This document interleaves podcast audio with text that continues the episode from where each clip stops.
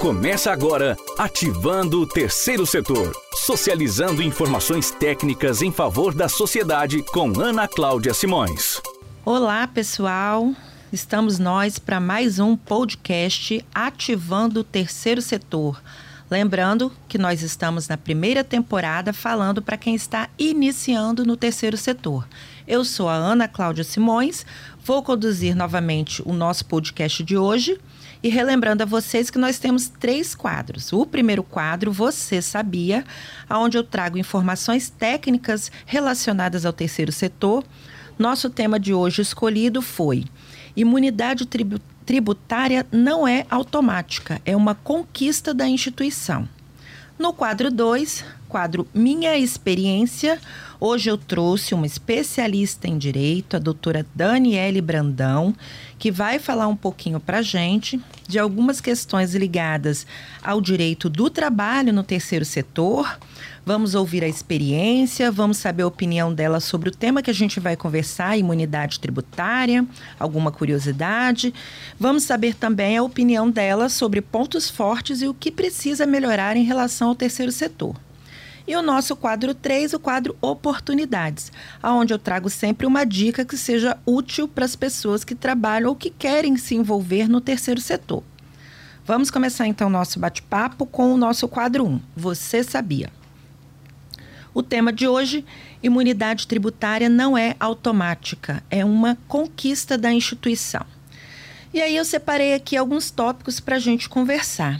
Primeiro, fundamento legal, artigo 178 a 184 do Decreto Federal 9580 de 2018, que é também conhecido como Regulamento do Imposto de Renda.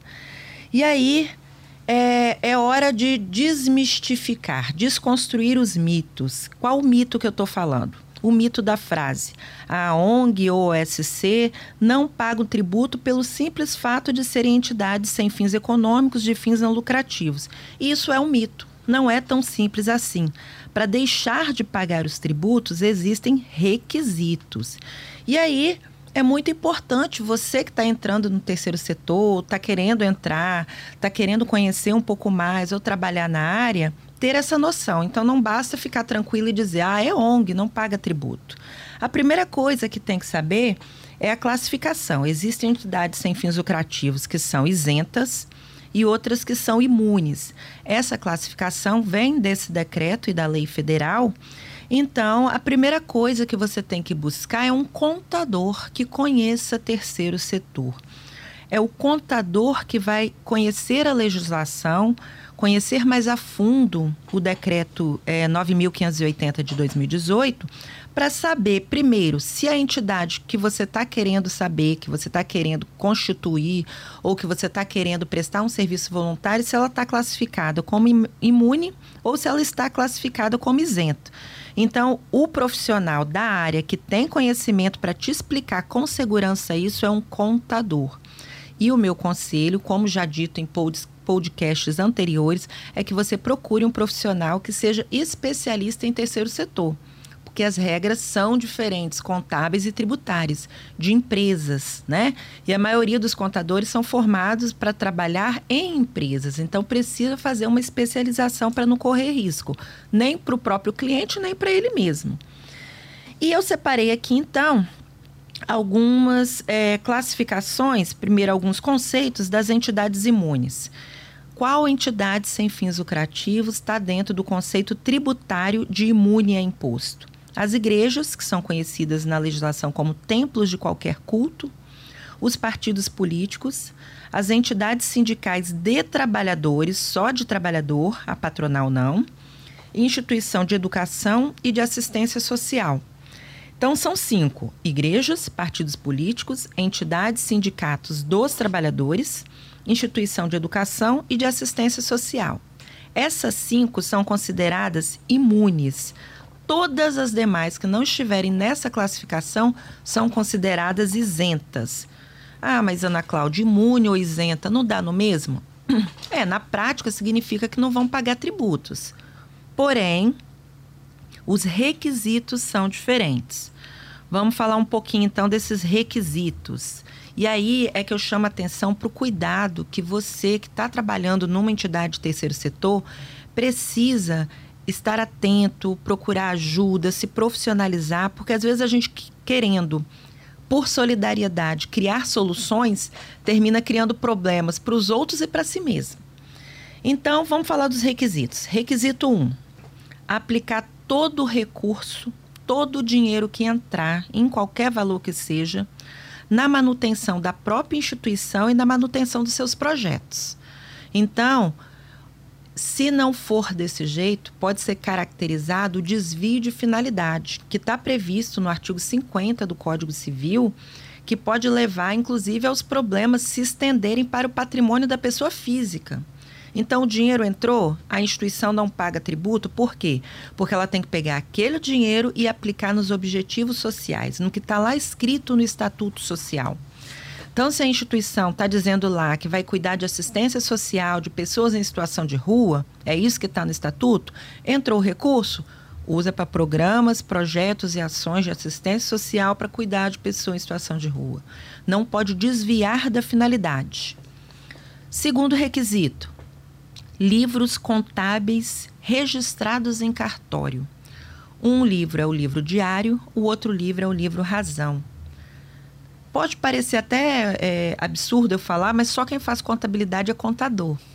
E às vezes as pessoas né, que não têm, é, vamos dizer, um, um, conhecimento mais profundo de profissões regulamentadas acham que tesoureiro e contador é a mesma coisa. Não, tesoureiro cuida da tesouraria, cuida de caixa, de banco, é um, um cargo interno da instituição, nomeada no estatuto.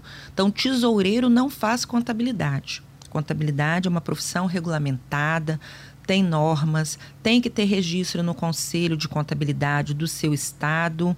E esses são os profissionais que vão saber tecnicamente fazer um livro diário e um livro razão, que precisa ser registrado no cartório anualmente. Outro requisito: conservar por cinco anos, em boa ordem, os documentos da instituição que tem que estar à disposição da fiscalização. O que você comprou, o que você recebeu em mercadoria doada, em produto doado, o que você deu gratuitamente sem cobrar por isso, aquele dinheiro pequeno, médio ou grande que entrou ou que saiu, tudo isso precisa ter comprovação por documento. Ah, mas esse lugar onde a sede está funcionando é emprestado. Isso precisa ter um documento que se chama um contrato de comodato, que prove juridicamente a relação da sessão. Então, toda a documentação tem que passar pelas mãos do contador, que tem que ser registrado nos livros contábeis e tem que estar guardado em boa ordem por cinco anos à disposição da Receita Federal. Outro requisito apresentar anualmente a declaração de rendimentos à Receita Federal. Do mesmo jeito que nós temos declaração de pessoa física uma vez por ano, tem a declaração de empresas, né? Depende se ela é simples, se é presumida ou real. As entidades sem fins lucrativos também têm declarações que se chamam SF e SCD. Alguns tipos de declaração de instituições, desculpa, tem que apresentar as duas, dependendo do volume de receita que recebem. Outros tipos apresentam só uma. Quem é que vai saber isso? Novamente é o contador da instituição. Então, não entregar as declarações é não atender requisito para ter imunidade e isenção. E o último requisito, em caso de encerramento de atividade da instituição, ela tem que assegurar que o patrimônio vá para outra instituição que também seja imune ou que seja isento.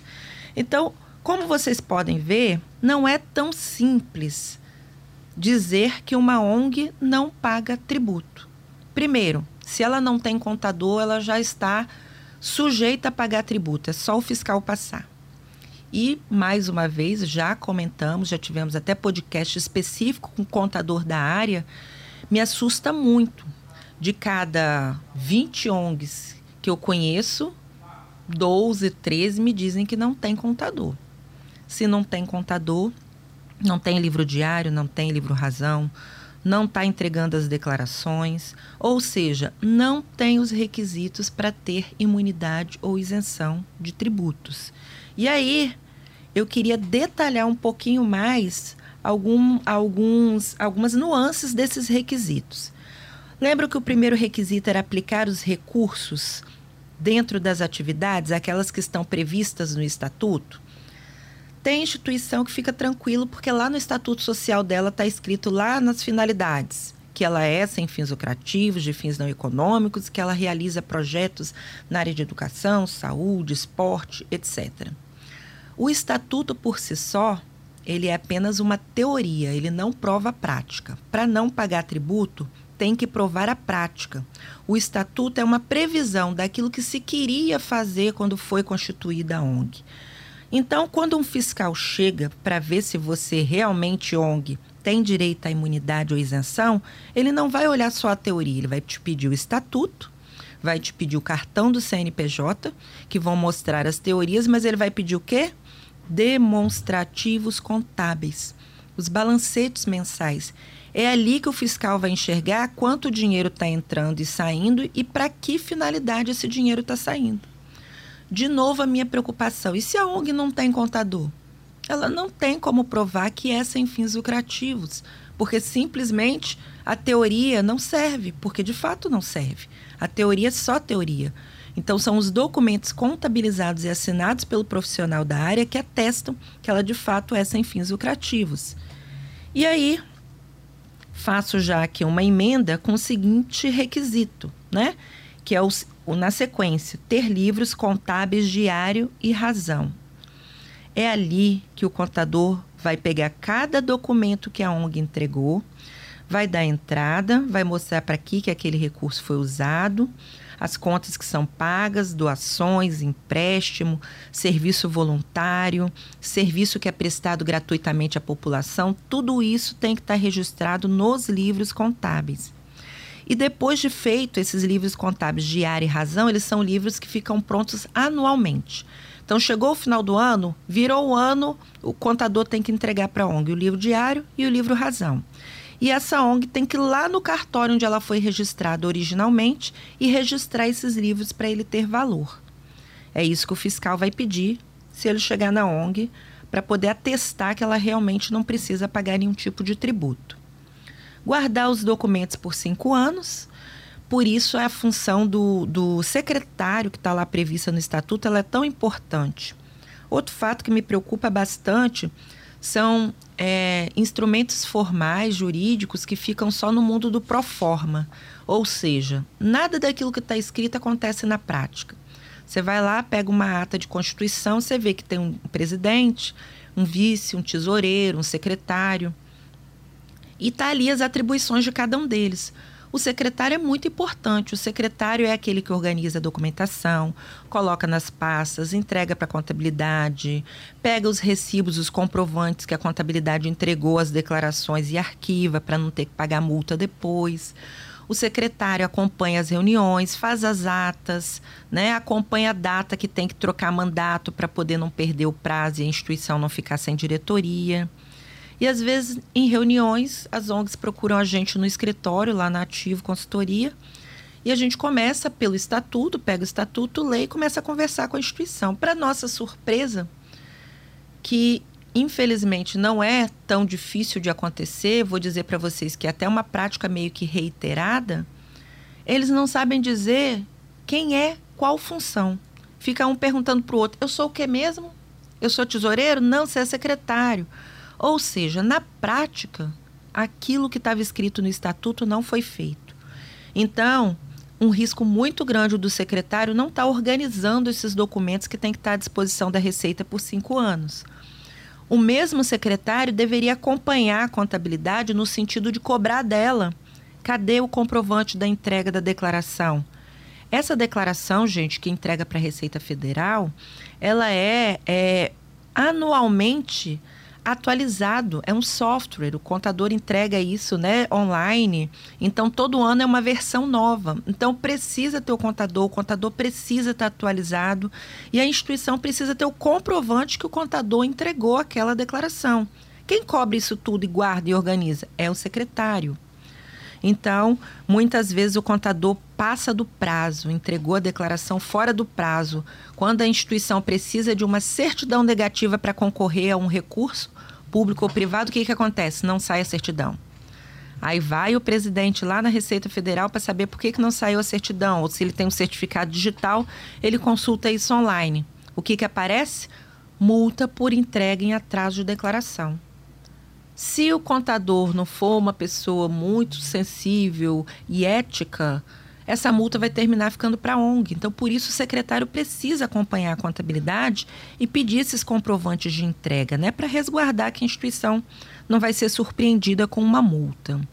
E aí, eu acho que a mensagem principal que fica para vocês hoje nesse, nesse primeiro quadro, Você Sabia? Onde a gente está falando de imunidade e isenção para ONGs, de tributos, que não é automático, que tem requisitos, a importância de ter o profissional de contabilidade. Seja ele um voluntário, lógico, tem que ser aquele voluntário comprometido. Né? A doutora Daniele vai até falar aí do termo de voluntário depois com vocês. E a minha dica como gestora é: se é um voluntário que não recebe, mas também não faz, ele não serve para ser voluntário porque ao invés de ajudar, ele vai gerar problemas, principalmente se for o contador, né? Então, o contador ele é essencial, seja ele um voluntário comprometido ou um profissional devidamente remunerado, como eu defendo que deve ser, ele é imprescindível para que a ONG tenha direito à imunidade e isenção. Minha conclusão final no quadro Você Sabia de hoje é: a princípio, imune de imposto ou isento que não tem a contabilidade não cumpre os requisitos da legislação. Então, ela não tem imunidade ou isenção. Isso quer dizer o que na prática? Se bater uma fiscalização, ela vai ter que pagar de 15 a 25% de imposto de renda sobre todo o superávit que for apurado, sobre toda a receita líquida que ela tiver. Isso tudo somado dos últimos cinco anos podendo ainda ter uma multa por agravante de até 75% do valor apurado, que vai ficar sob análise e critério do fiscal que analisar. Então, espero que a dica de hoje do nosso quadro Você Sabia tenha colaborado, tenha alertado e chamado a atenção das instituições para o cuidado que devem ter para cumprir todos os requisitos legais e ficarem tranquilas com sua imunidade ou sua isenção tributária. Agora, vamos partir para o quadro 2, quadro Minha Experiência. Vou passar a palavra à doutora Daniele Brandão para que ela mesma se apresente, fale um pouquinho da sua experiência. A gente vai começar a bater um papo aqui sobre a relação de trabalho no terceiro setor.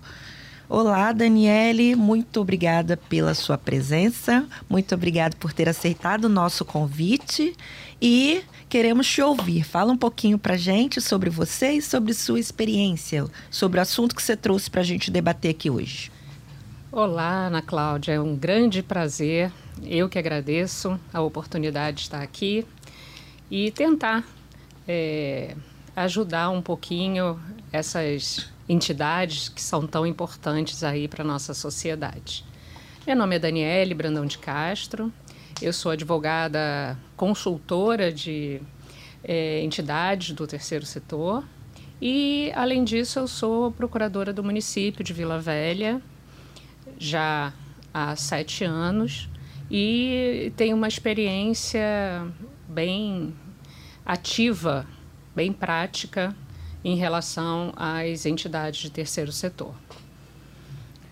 Bom, em relação à, à legislação trabalhista, como a Ana Cláudia estava dizendo, muitas entidades é, do terceiro setor, por acreditarem que já detêm, já possuem essa imunidade ou isenção, elas também estariam, desculpa, estariam é, sem ter a obrigatoriedade de observância da legislação trabalhista. Nesse ponto aí, Dani, até fazer uma pontezinha aqui com você, é muito comum, né? Nos 20 anos que eu tenho lá ativo e que a gente tem experiência, haver essa confusão, né? Isso é, é por isso tão importante. agradeço mais uma vez o, o, a, o, seu aceite do nosso convite, porque eu ouço muito, muitas instituições entendendo equivocadamente, né? Que é o que você vai explicar com toda a propriedade, é, essa tranquilidade que não existe. Ah, eu sou uma ONG, então não tenho que me preocupar com tantos detalhes em relação à relação trabalhista, a risco trabalhista. Isso não é verdade, não é, Dani? É, é, não, não. E isso pode trazer um, um, um, um revés financeiro para as entidades muito grande. É, em relação à legislação trabalhista, ela deve ser observada sim.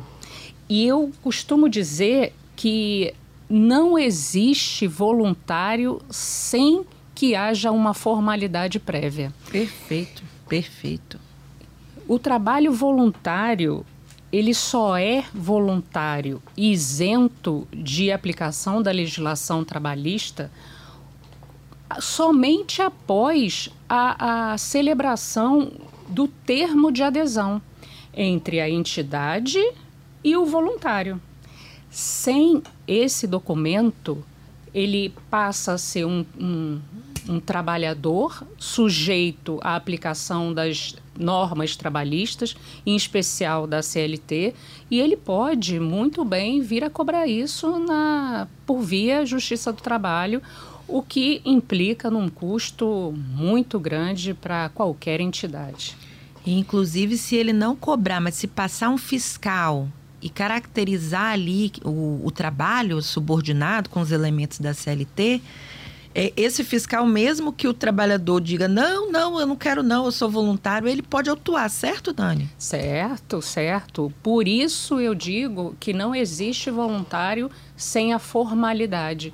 O que é a formalidade? É a celebração do contrato, do termo, na verdade, de adesão. E nesse termo de adesão tem que ter todas as informações sobre a atividade que está sendo desempenhada.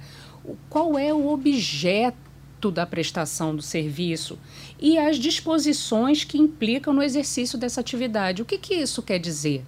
Quer dizer que, se por um acaso é, o voluntário e a entidade é, entenderem e colocarem no termo de adesão que toda e qualquer despesa que o voluntário tenha será ressarcido pela entidade. Isso tem que estar tá previsto.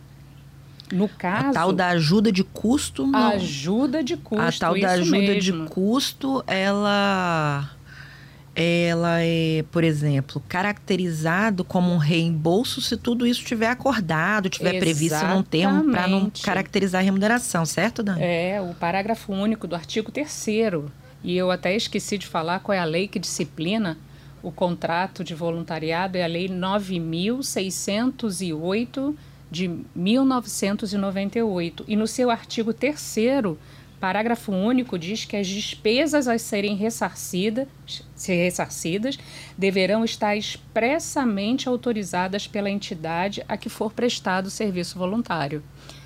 Então, é, tem que observar a formalidade. Agora me veio até a cabeça aqui uma curiosidade de saber o seu posicionamento jurídico doutora Daniele, porque é, a gente sabe que direito né, tem várias interpretações e, e existem divergências entre profissionais. E há um tempo, muito tempo, aliás, até, né? Em 2011, eu fiz um curso em São Paulo, que era é, o título me chamou muita atenção e por isso eu fui para lá fazer esse curso, Problemas Trabalhistas no Terceiro Setor. Falei, opa, eu vou. Hum. Cheguei lá, nós ficamos o dia inteiro estudando só problema trabalhista ocorrido no terceiro setor. E que não são poucos, hein? Nossa, eu fiquei impressionada com a quantidade, com o volume perdido pelas ONGs em gordas indenizações. É. E aí o, o, instrutor falou uma frase que eu nunca mais esqueci. Aliás, mais de uma. Falou duas frases que eu nunca mais esqueci. A primeira foi: problema a gente só tem com amigo, porque com inimigo você já se previne. Então, todas as Exatamente. ações que eu vi lá, doutora Daniele, eram de pessoas acima de qualquer suspeita. Aqueles amigos, aqueles que né, eram braço direito da ONG, que nunca ia fazer isso. Então, precisa nada desse termo de voluntário, não. Precisa, né? sim. Eles falavam assim, né? Ficavam é, tranquilos, é, é. né? Naquela tranquilidade, e lá veio a ação. E outra frase que ele falou foi: quando a razão dá lugar ao coração, prepara para ação. trabalhista. Outra frase que eu nunca mais esqueci. Perfeito, vou começar a adotá-las também. É, muito boas, muito boas essas frases. E aí, qual é a, a, o tópico que eu queria ouvir a sua interpretação? A questão de ressarcimento e reembolso. Qual a posição dele, embasado nas ações que a gente estava vendo lá? que a lei, assim como a senhora citou aí, e o artigo, fala de reembolso, né? E reembolso, literalmente falando, é sair do bolso para voltar para o bolso. Então, eu sou uma voluntária, estou lá trabalhando o dia todo. É, está acordado no meu termo que eu preciso ser reembolsado do meu alimento, do meu almoço. Aí eu vou lá, pago o meu almoço, pego o comprovante, levo para a instituição e a instituição me reembolsa. Isso, Isso não, ari, não haveria como, segundo ele, caracterizar é, o, a ajuda de custo, né? a remuneração por causa dos, dos, dos, elementos lá do artigo 4 da CLT, né, do vínculo empregatício. A ausência e, de subordinação. E assim, é, exatamente. E assim estava tudo res, né, é, respaldado. E as ações que a gente estava vendo lá foi porque as, as instituições interpretaram que ressarcimento e, re, é, e o reembolso eram coisas, vamos dizer, é, semelhantes. Então, em vez de esperar a pessoa voluntária ir lá pagar, apresentar o comprovante e reembolsar, eles estavam dando a tal da ajuda de custo. Prévia. Isso. Isso. E aí caracterizava, na opinião dele, por isso tantas uma ações. Remuneração. Concorda? Uma é, remuneração? Concordo. Seria uma remuneração é, disfarçada, travestida hum. de ajuda de custo. Perfeito. E aí perfeito. isso pode caracterizar um vínculo de emprego, mas desde que todos os elementos uhum. também, aí vai depender de cada caso, desde que todos os elementos do artigo 3 uhum. da, da, da CLT estejam presentes, principalmente a subordinação. É, a jornada de trabalho, a subordinação, que é exatamente o que traz né, o vínculo, aflora né, a, a existência de, do vínculo de emprego numa relação trabalhista. É, eu também vi esse ponto que, que você falou lá no curso, foi muito debatido, porque o que salvava ou condenava era o elemento da subordinação. Exatamente. Né? Se Esse as... é o grande elemento. E o que, que vem a ser a, a subordinação? O, o, o, trabalhador ele não tem autonomia. Ele tem que cumprir o horário, ele tem que é, recebe uma remuneração ou travestida de ajuda de custo é, todo mês e essa ausência de autonomia do trabalhador é o que faz a, a, é, apresentar, né, ficar evidente a subordinação e, com isso, o vínculo de emprego. Essa sua observação me dá mais força para eu ressaltar o que eu já sempre ressalto quando eu, eu, estou analisando projetos lá na empresa e eles me perguntam o que, que eu acho. Aí quando chega na parte do orçamento, eu olho lá é, RH, né? Tá lá no projeto. E aí eu vejo o tipo de RH. Aí tá lá tipo de RH, por exemplo, instrutor de oficina, né? Tá lá professor de não sei o quê, né? Que nos, normalmente são atividades assim ligadas a, ao ensino e à aprendizagem de maneira ampla que eu vejo nos projetos. E aí quando eu vou olhar, tá sempre, vamos dizer, na expectativa de desonerar o projeto, tá sempre como RPA, como se a pessoa tivesse autonomia. Quando eu aprofundo nas perguntas, para entender um pouco mais daquela função, eu vejo que aquele professor, aquele instrutor não tem autonomia nenhuma. nenhuma.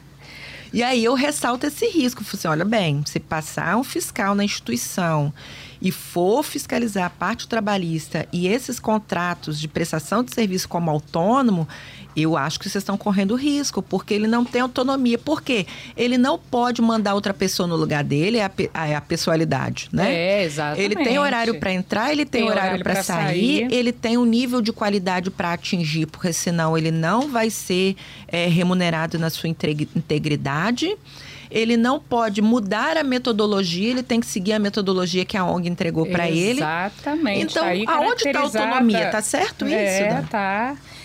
E para que haja a autonomia, é necessário que ele apresente e vai ser remunerado através de RPA, que é exatamente um instrumento é, competente para pagamento.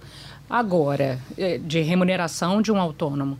Agora, não pode apresentar só RPA e, e os tá seguro, né? outros né? elementos estarem presentes. Perfeito. Como o, o salário é, ao final do mês, a, a a subordinação, Perfeito. a pessoalidade. Uhum. Se esses elementos estiverem presentes, o fato de ser remunerado através de uma RPA fica descaracterizada, porque também é uma forma de, de prestação do serviço travestida de ser autônomo, mas que, na verdade, há um vínculo de emprego. Perfeito. E aí a legislação trabalhista vai incidir, a CLT. Né, Perfeito, né, essa sua colocação também ajuda, né, a reforça o nosso posicionamento para desconstruir outro mito, porque as instituições, as pessoas, né, é, assim, que têm um conhecimento conhecimento menos aprofundado de legislação acha que é o documento que caracteriza o fato e não o contrário,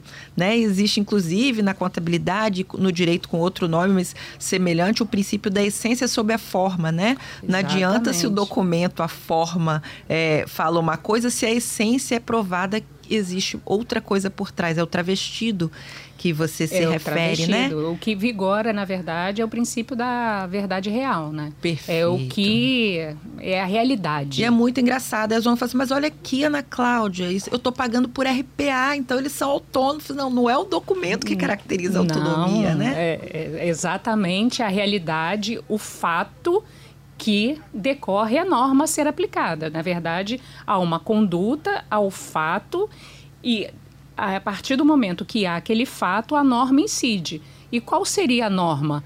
Para disciplinar aquela realidade fática. Se há impessoalidade, se há subordinação, se há remuneração, não importa se esse pagamento é feito através de RPA. Isso não vai isentá-lo da aplicação da legislação àquele caso concreto. Perfeito. Nossa, tá ótimo. Conta mais pra gente aí. Conta mais coisas boas para as ONGs terem cuidado, porque a gente fala não é para assustar, não é, doutora? Não. É para prevenir, né? É para tomar ação preventiva para evitar um custo que você não estava esperando aí com uma multa, com uma indenização.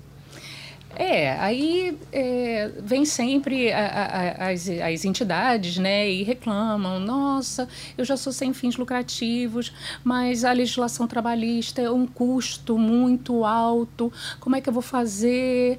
E eu é, trago agora algumas alternativas que podem reduzir os custos. Né? É, mesmo a, a, entidade tendo o vínculo formal, o contrato de trabalho por prazo indeterminado, onde incide a CLT, o que, que a gente pode fazer né, para reduzir um pouco o custo da, em relação àquele empregado, àquele trabalhador? Ótimo, conta para gente, doutora.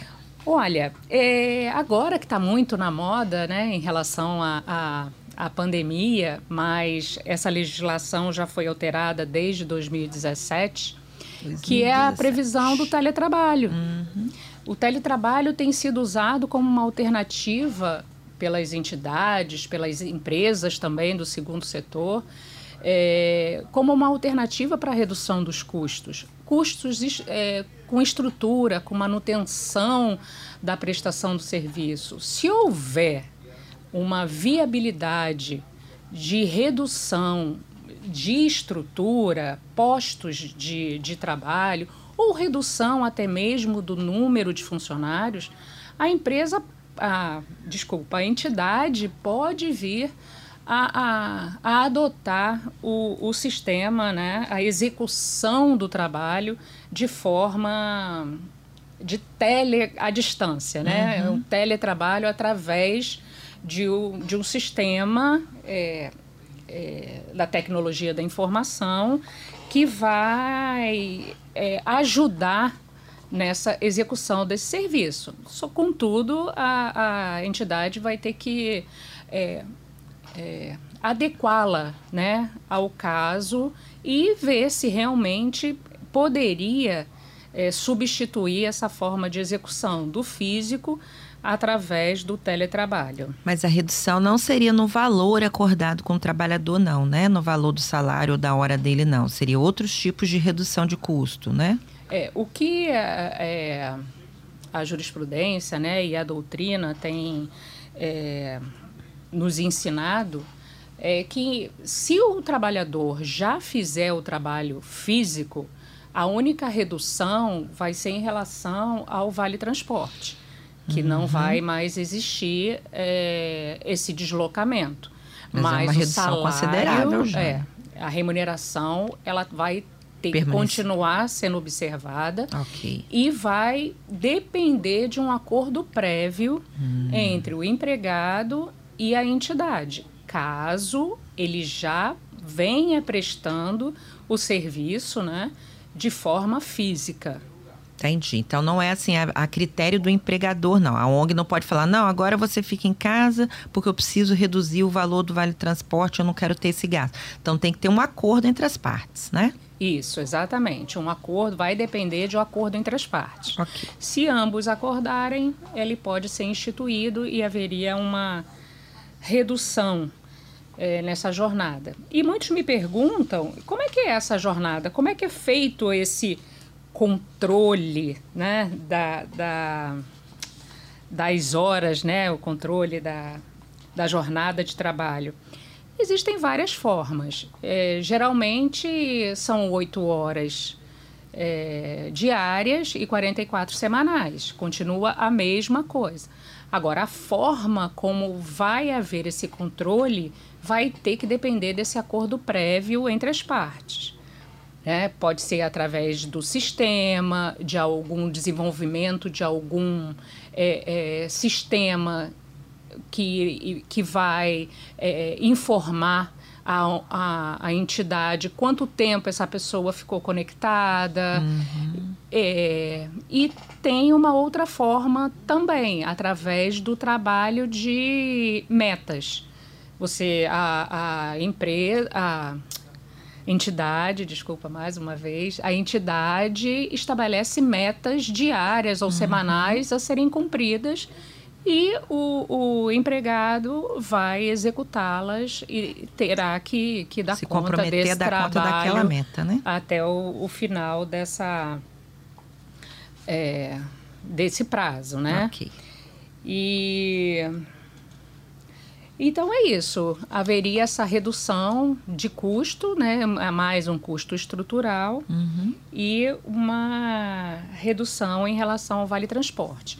Agora, esse acordo prévio só vale, Ana Cláudia, para esses empregados que já estão trabalhando. Entendi. Tá? De uhum. forma física. Uhum. Se você for contratar um, um trabalhador é, novo, é, vai, vai incidir as regras daquela contratação. Então, se você vai contratar pelo sistema de teletrabalho, a pessoa só vai aderir àquele contrato se ela já concordar, né, de trabalhar de forma uhum. remota. Entendi. Entendeu? Ok.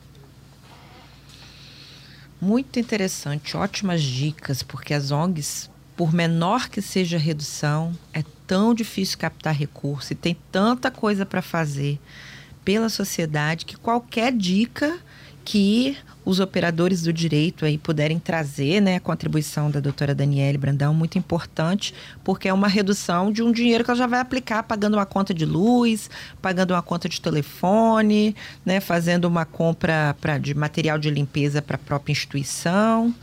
Mais alguma dica de redução, doutora? É, é antes de eu ir para de passar para a nova dica, eu só gostaria de fazer uma observação em relação ao controle da jornada de trabalho. Ok. É, muitos empregados recorrem à justiça através é, para questionar esse teletrabalho. E a grande reclamação hum. envolve o, o que eles chamam, que a doutrina chama do direito à desconexão. Ou seja, é, as entidades, elas sufocam, entre aspas, o trabalhador com um grande número de WhatsApps, Telegrams, mensagens e sem horário estipulado.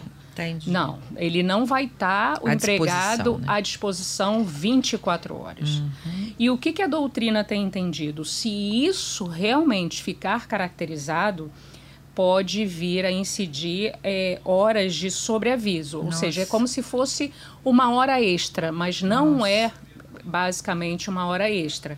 Isso está previsto na súmula 428 do TST. Nossa. Eles entendem que o empregado faria jus ao direito às horas de sobreaviso em que ficar caracterizada o excesso. Nossa. Isso é Muito o excesso. Mesmo. É uma coisa que não tem proporcionalidade. Uhum. E agora vamos passar para outra dica. A outra dica para redução do custo é, não é só em relação a, a, ao, ao, financeiro propriamente dito, né? É, que seria o, o, trabalho do jovem aprendiz. Ah. O jovem aprendiz ele está estabelecido, né, pela legislação, pela lei 10.097 de 2000 e podem trabalhar nesse regime de jovem aprendiz entre 14 e 24 anos. E existem algumas regras em especial que, que devem ser observadas. É, entre um, 14 e 14 e 24 anos. Ah, 14 e 24? É, 14 Nossa, e 24 anos. Idade boa. É, é, né? e é uma forma que tem o objetivo de preparar o aluno para o mercado de trabalho, uhum. para o mercado produtivo. Se é, houver a necessidade de uma especialização, de preparar aquele menor, aquele trabalhador para uma área bem específica, é, a, a ONG ou a entidade ela pode lançar mão dessa forma de contratação, uhum. desde que, que atenda a esses requisitos, requisitos, estabelecidos na Lei 10.097 de 2000, principalmente a faixa etária. Uhum. Agora, esse jovem aprendiz, há vínculo empregatício a vínculo empregatício, a aplicação da carteira da, assinada, CLT ali direitinho. Da CLT, uhum. a carteira de trabalho assinada. É, e agora a grande vantagem é que não precisa ter um vínculo direto com a formação escolar. É diferente hum, do, estágio, do, estágio, por exemplo. Certo. O estágio, ele tem que ter esse vínculo. Uhum. Com... Então, se a instituição não trabalha com nada de psicologia, não pode ter um estagiário psicólogo lá. Né? Exatamente. Né? Uhum. E a idade do, do, do estagiário é a partir dos 16, 16 anos. anos. A vantagem do jovem aprendiz seria que seria a partir dos 14 anos, mas seria um, um, teria que haver um curso prévio de aprendizagem com acompanhamento, uhum. ou seja, a entidade contrataria uma outra entidade, uma ONG uhum. ou alguma sistema S, por exemplo, exatamente SESI, do sistema né? S, uhum. em que é, elaboraria um projeto em que houvesse essa evolução gradativa em relação à prestação do serviço e à qualificação gradativa daquele jovem aprendiz. Ou seja, ele vai lá, aprende a teoria na, na, na, na instituição da formação, né? tem a oportunidade, com carteira assinada e sendo remunerado, e colocar em prática o que ele está aprendendo na ONG, né? Que vai ter uma mão de obra por aquele Exatamente. período, né?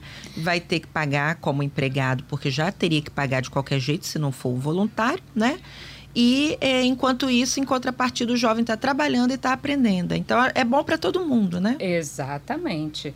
Ele, ele participa de atividades teóricas e práticas, aumentando gradualmente a complexidade daquele trabalho, até que ele domine a profissão. Ok. Isso é excelente para o mercado de trabalho como um todo e para a própria ONG absorver posteriormente também aquela mão de obra muito qualificada. E qual seria a vantagem, já que tem vínculo, assinatura, é que a hora trabalhada é reduzida, o valor da hora trabalhada é reduzido. Em relação ao trabalhador normal. Em relação ao trabalhador normal. E a entidade teria que investir né, nesse profissional uhum. para futuramente colher os frutos com essa mão de obra super qualificada, né?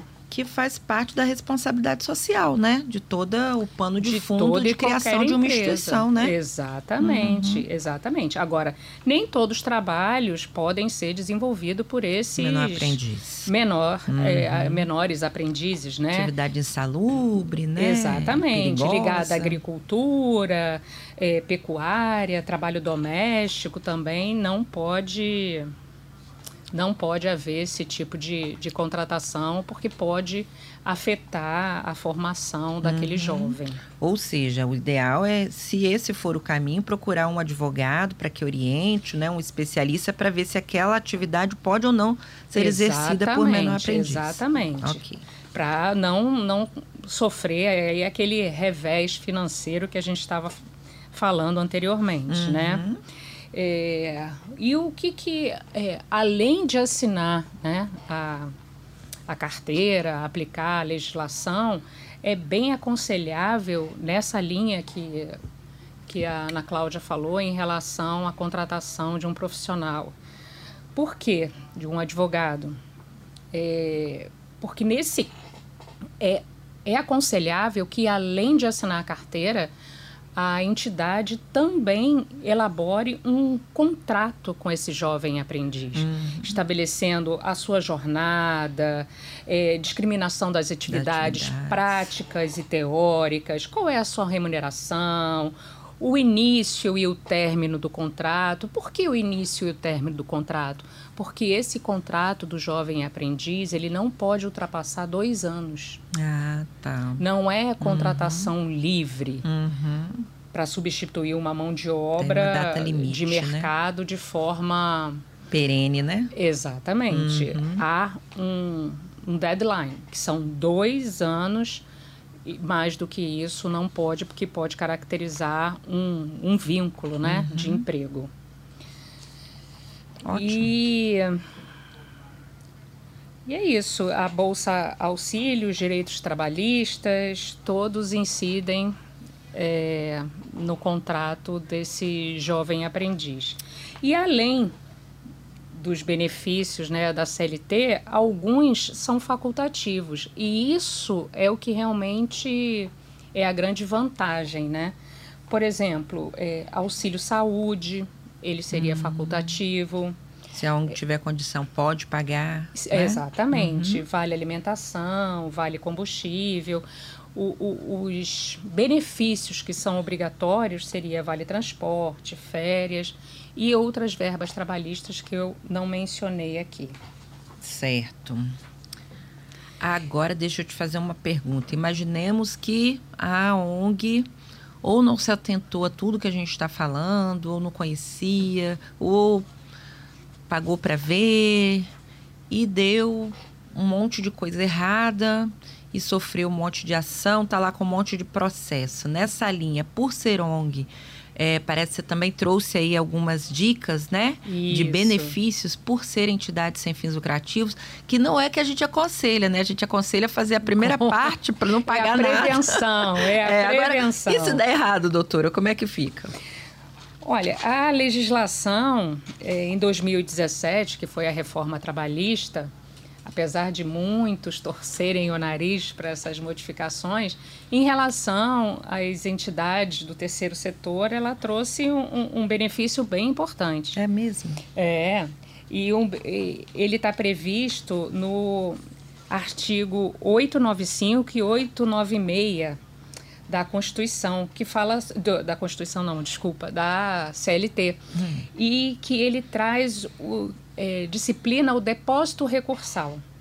O que, que, é o depósito recursal? Ele é é exigido até então, até 2017, ele era exigido de toda e qualquer entidade, seja do terceiro, seja do segundo setor, um pagamento integral do valor do depósito recursal para que haja é, o acesso à segunda instância. Hum. O que, que é isso? Como é que isso funciona? É, o trabalhador dá entrada na reclamação trabalhista, ela é julgada em primeira instância. Vamos supor que o juiz de primeiro grau entenda que a entidade do terceiro setor não observou as regras trabalhistas e condenou a, a entidade. Uhum. A entidade, ela pode não concordar com, elas, com aquela situação. Sim. Ela pode entender que ela, naquele caso, não, o juiz se equivocou. Ele quer o acesso ao segundo grau de jurisdição. E, e para que ela tenha acesso a esse segundo grau, ela precisa interpor um recurso chamado recurso ordinário. E para que haja a interposição desse recurso ordinário, ela tem que preencher alguns requisitos. E quais são um dos requisitos? Qual é um dos requisitos? Exatamente esse depósito recursal prévio. E é uma quantia bastante voltosa. Bastante voltosa mesmo. A maioria das ONGs não teria nem condição, né? Não, não teria condições. Não teria condição mesmo de acesso. E aí, pensando nisso e verificando né, é, é, esse grande problema que as entidades do terceiro setor é, sofriam, a legislação sensível a esse problema trouxe é, é, a, a previsão de isenção ou uma completa é, abstenção do pagamento desse depósito recursal. Hum, muito bom. É, diz o, o, o parágrafo 9 do artigo 899 o seguinte: o valor do depósito recursal será reduzido pela metade para entidades sem fins lucrativos, empregadores domésticos, microempreendedores, enfim, Uhum. entidades do terceiro Setor. setor. Entidades 50%. sem fins lucrativos. Ok. Haveria uma redução de 50%. Ok. E no parágrafo 10, é, diz que uma verdadeira isenção, que foi isso que a Ana Cláudia estava falando anteriormente sobre imunidade, diferença de imunidade e isenção, aqui é uma isenção do depósito recursal. Certo. Ou seja, uma total é, ab- abstenção do pagamento desse depósito para entidades filantrópicas. Daí a importância da profissionalização é, dessas entidades, porque a forma como essa entidade provaria né, é, essa filantropia teria que ser prévia. Teria que ser um documento como o SEBAS, que a Ana Cláudia já deve ter muito Sim, bem já. se referido em outros Podcasts. podcasts, é, seria um documento apto né, Ok, a então comprovar se ela não a tem- filantropia. Não tem o SEBAS, ela é só uma entidade sem fins lucrativos, 50% a redução. Isso. Se ela tem o SEBAS, ela é considerada legalmente, né? Pela aí a lei do 12101 de 2009, ela é considerada filantrópica e não paga nada para não esse paga depósito. nada. Não vai nada fazer o de depósito recursal. E ela Excelente. recorre, ela tem acesso ao segundo grau de jurisdição, seu recurso, sem o pagamento de depósito prévio. O que é um grande Nossa, Alívio. muito, muito, muito bom, principalmente quando as instituições são injustiçadas, né, por má fé de algumas pessoas que tenham ingressado judicialmente contra elas. Exatamente. E que o juiz de primeira instância Pode entender, né? É, pode entender equivocadamente. Uhum. E, e em segundo grau você tem acesso a, a uma câmara né, de Uhum. julgadores. Em regra, são três juízes, que, eh, três desembargadores que vão analisar a- aquele caso e pode ser que alguém, algum desses desembargadores, olhe e veja realmente a injustiça que foi cometida em primeiro grau. Perfeito, perfeito, perfeito. Acho que aprendemos muito, muito, muito hoje aqui com a doutora Daniele Brandão. Vou pedir para ela ficar um pouquinho mais aqui com a gente, que eu vou passar rapidamente para o quadro 3, oportunidades, e vou devolver a palavra à doutora Daniele para, mais uma vez, agradecer e ela dar a palavra final aí e alguma outra dica, né, ou, ou sugestão que ela acha importante. No nosso quadro 3, oportunidades de hoje, a oportunidade é para você que acompanha o nosso podcast Ativando o Terceiro Setor e que está gostando desse bate-papo e que queira mandar dúvidas porque foi estimulado pelo bate-papo. Eu pensei em outras situações, me surgiram mais dúvidas. Ou então, poxa, que legal se elas falassem, se a Ana Cláudia falasse, eu trouxesse um convidado para falar do tema tal. Se você tem interesse em mandar perguntas ou sugerir algum outro debate, tema aqui para o nosso podcast, peço a vocês que mandem uma mensagem através do nosso Instagram, aqui da Ativo Consultoria, pode ser também da Panils. Vou passar para vocês aqui o da Ativo Consultoria. É ativo underline assessoria underline consultoria. É só mandar é, podcast ativando o terceiro setor dúvida, escreve sua dúvida, ou então sugestão, e eu me comprometo a estar incluindo aqui na nossa programação semanal do nosso podcast. Tá bem? Então, agora voltando para os agradecimentos finais, passo a palavra à doutora Daniele, mais uma vez, em nome de todos os ouvintes né, da Rádio é, Jovem Pan, agradecer aí a sua presença e a sua valiosa contribuição, que hoje eu tenho certeza que muitas ONGs vão usar aí as suas dicas, doutora. Ah, eu que agradeço, Ana Cláudia. Gostaria de parabenizar esse trabalho, essa iniciativa de auxiliar essas entidades do terceiro setor que são de extrema importância para uma sociedade, né? E da, dessa forma como você, bastante didática, como você orienta as empresas, eu tenho certeza que é, é de grande valia para todos nós, inclusive para quem realmente não trabalha com as ONGs, mas pelo traba trabalho que ela desenvolve, ela é, ajuda a sociedade como um todo. E é isso a grande importância. Muito obrigada. Porque, na verdade, é, o que, que eu penso né, das entidades do terceiro setor, das entidades sem fins lucrativos? elas a, a sociedade só vai conseguir erradicar a pobreza, a sociedade só vai conseguir atingir aquelas pessoas mais é, é, mais pobres, mais é, as que sofrem mais, invisibilizadas talvez, né? exatamente, né? é, através da solidariedade, do princípio da solidariedade. E as entidades do terceiro setor elas são a materialização do princípio da sociedade que está previsto na nossa constituição e ela é, é, providencia né e ela vai conseguir e a gente só vai conseguir mudar o estado através dessa solidariedade e do princípio da solidariedade e da caridade que que são que é através da, das entidades do terceiro setor.